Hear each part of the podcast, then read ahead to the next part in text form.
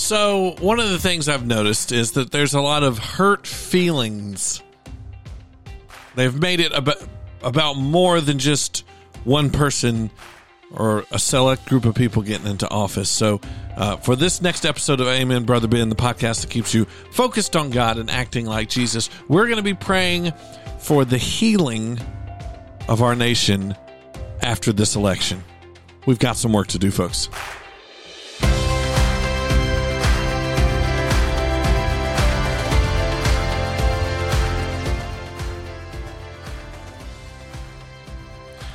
You know, it's one thing to say, no, it's okay.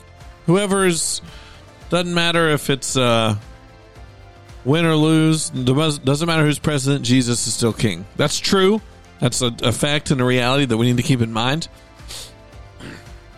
But there are some perceptions out there that we need to be aware of. Um, and I think it runs on both sides of the aisle. You know, our politicians are, are really good at convincing their constic- uh, their constituency um, that if you don't elect them, it's going to go down. It's going to hit the fan, right? Like if if Trump is in uh, in office, uh, then oh, it's going to be like a Handmaid's Tale, and all your rights as certain groups of people will be under attack. And then you've got the same tales on the other side where, well, if I heard someone earlier today say that they needed to go ahead and buy their gun before Biden wins the election. Because apparently, if Biden wins the election, he's coming for your guns. You know, I, that's that's a leap, in my opinion. But uh, all I know is we've got a lot of hurt feelings happening, and we can squabble over those little things. Uh, but the point is, as a Christian, you are called to love and reach uh, and disciple and be a, a, a light to both Democrat, Republican, liberal, conservative, whatever. And so, if we're going to do any of that well, again, our agenda is a kingdom agenda. We have eternal missions to carry out. And so, if we're going to do that, one of our biggest obstacles uh, is going to be the hurt feelings, the emotions, the broken relationships, the uh, the sullied perceptions of the different people that we come into contact with.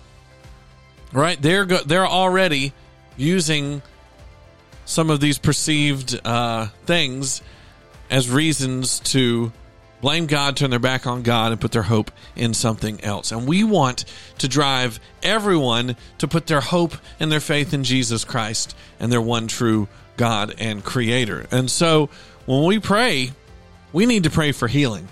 There are some people that if Donald Trump gets elected, they will be hurt. There are some people that if Joe Biden gets elected, they will be hurt. Hopefully, if you're listening to this by now, we've figured it out. Maybe we haven't. I don't know.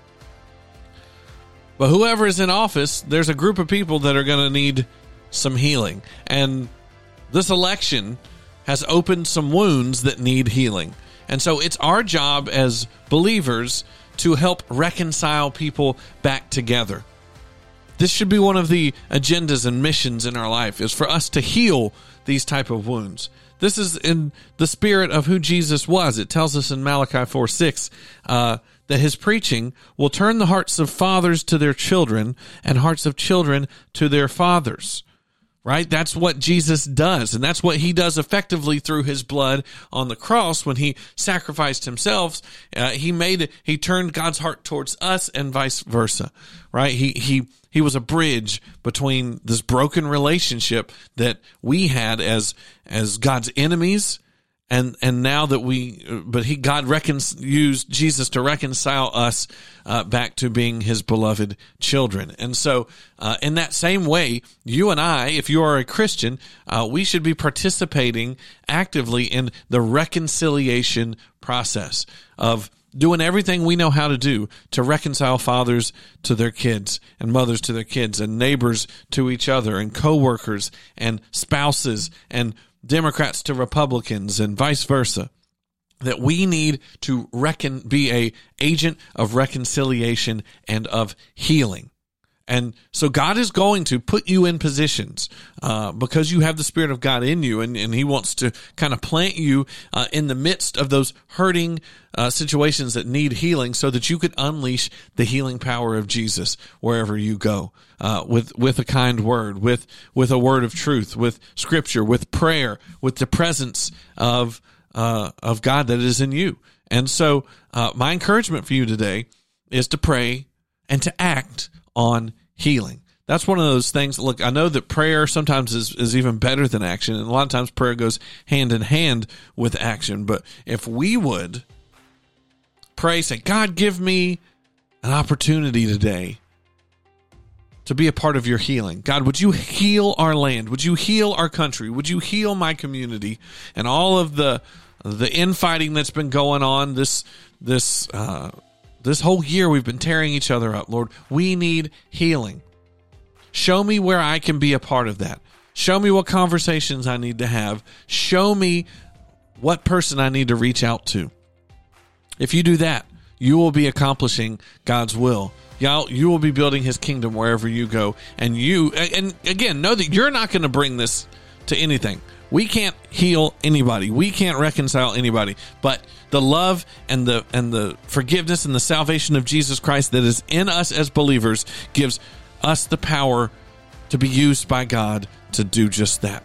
So go out there, pray about it, and then be about it. That's Amen, Brother Ben, for today. Go be an agent of healing and reconciliation in the midst of a world that needs it desperately.